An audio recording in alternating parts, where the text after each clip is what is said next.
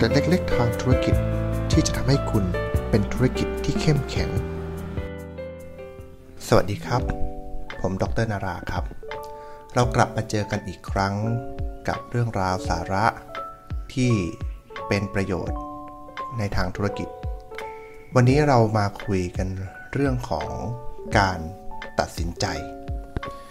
ในการตัดสินใจของเราก็คงจะต้องเกิดขึ้นทุกวัน แล้วก็ตลอดทั้งวัน ในการตัดสินใจเนี้ยมันมีความจำเป็นแล้วก็มีความสำคัญในการดำเนินชีวิต ในการดำเนินธุรกิจเป็นอย่างมาก ซึ่งในการตัดสินใจก็จะมีทั้งเรื่องเล็ก แล้วก็มีทั้งเรื่องใหญ่ หลายๆ ครั้งที่เราไม่สามารถตัดสินใจได้ แล้วก็หลาย ๆ ครั้ง ที่เราตัดสินใจไปโดยที่เราไม่รู้ตัว มันเป็นอัตโนมัติ ก่อให้เกิดการตัดสินใจอื่นๆที่ตามมา โดยมีอคติหรือมีความผิดพลาดขึ้นมาได้ ในวันนี้ก็เลยขอมาเล่าเรื่องว่า ในการตัดสินใจที่มี เราจำเป็นที่จะต้องแยกแยะให้ออกว่า เราตัดสินใจกับตัดสิน เหตุการณ์หรือบุคคลอย่างไร อันดับแรกเลยเรามาพูดถึงเรื่องของการตัดสินใจก่อน หลายคนมีปัญหาเรื่องการตัดสินใจ เพราะว่ากว่าจะตัดสินใจแต่ละครั้ง ช้าและวนไปวนมาอยู่หลายรอบ คนเหล่านี้ถามว่าเขาผิดไหมที่เขาเป็นแบบนี้ บอกเลยว่าก็ไม่ได้ผิดธรรมชาติอะไร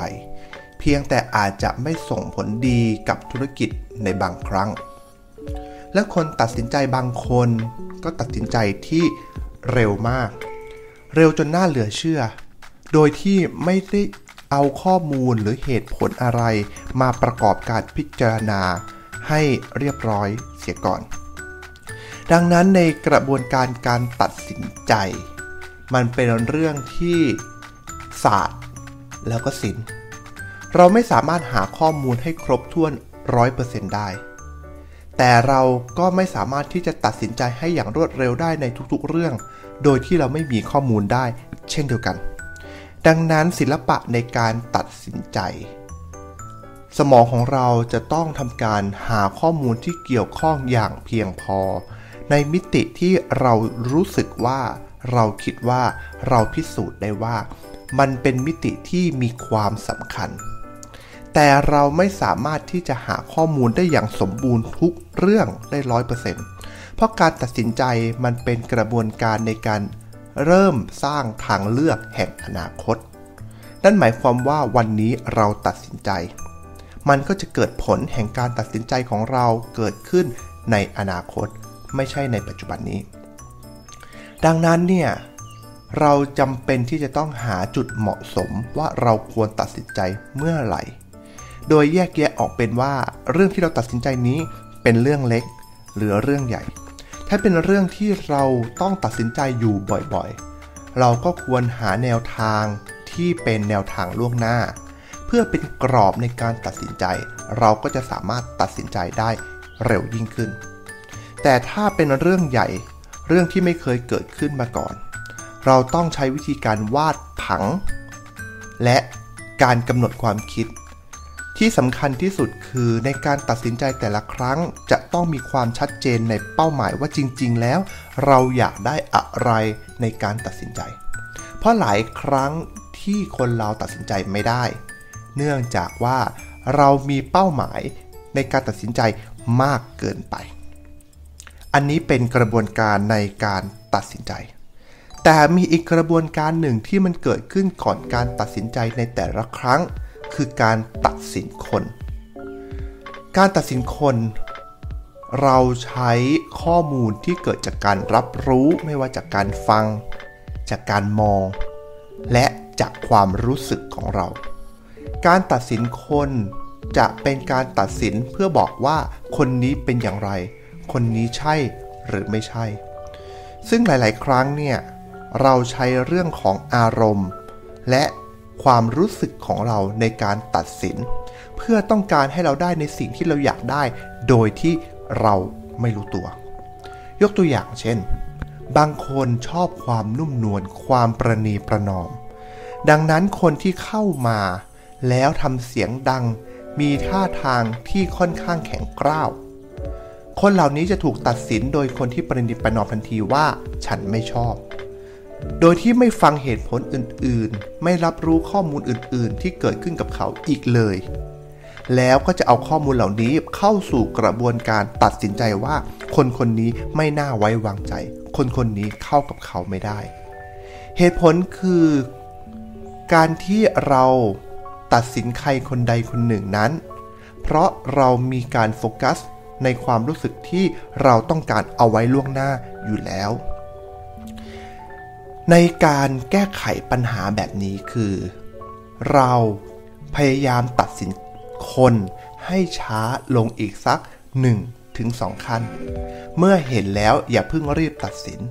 ถามตัวเองอีกครั้งหนึ่งว่า คนคนนี้เป็นแบบนี้จริงหรือ แล้วก็ถามย้อนกลับไปอีกว่า อะไรล่ะทำให้เราคิดว่าเป็นคนแบบนี้ การตั้งคำถามกับตัวเองแบบนี้จะทำให้เรา สามารถที่จะเรียกสติในการตัดสินคนกลับมาได้ ใจเย็นๆ ดูสักนิดนึงก่อน เมื่อเราได้เห็นมุมที่รอบด้านมากขึ้น เมื่อเราได้เห็นมุมต่างๆ ที่มีความชัดเจนมากยิ่งขึ้น ข้อมูลเหล่านี้จะถูกสะสมเอาไว้ในสมอง และเมื่อถึงเวลาตัดสินใจ เราจะตัดสินใจได้เฉียบคมและเฉียบขาดมากยิ่งขึ้น สองสิ่งนี้ทำงานคู่กันตลอดเวลา ดังนั้น บทสรุปของสิ่งที่ต้องการเล่าสู่กันฟังในวันนี้คือ เวลาที่เราเจอใคร เราอย่าเพิ่งรีบตัดสินคน แต่ให้ตรวจสอบคนให้แน่ชัด แต่วันที่เราต้องตัดสินใจ เราต้องตัดสินใจให้มีความเด็ดขาด ให้แน่ชัดว่าจริง ๆ แล้ว เป้าหมายของการตัดสินใจแต่ละครั้ง เราต้องการอะไรกันแน่ บางคนต้องการเงิน บางคนต้องการชื่อเสียง บางคนต้องการส่วนแบ่งการตลาด บางคนต้องการทำให้ธุรกิจมีการเติบโต แต่เป้าหมายสูงสุดคืออะไร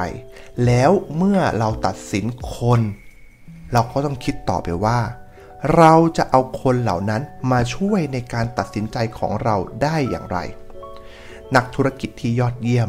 คือการที่รู้จักใช้คน และทรัพยากรต่างๆ ที่มีอยู่รอบตัว ให้เกิดประโยชน์ต่อธุรกิจ ให้สามารถบรรลุเป้าหมายของธุรกิจ ได้อย่างมีศิลปะ วันนี้ก็คิดว่า เรื่องราวดีๆต่างๆ นี้จะเป็นประโยชน์กับทุกๆทท่าน หากท่านชอบก็ช่วยกดไลค์ กด Subscribe ให้ด้วยนะครับ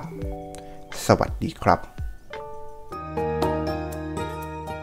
ติดตามเรื่องราว สาระและเกร็ดความรู้ได้ในตอนต่อๆไปครับ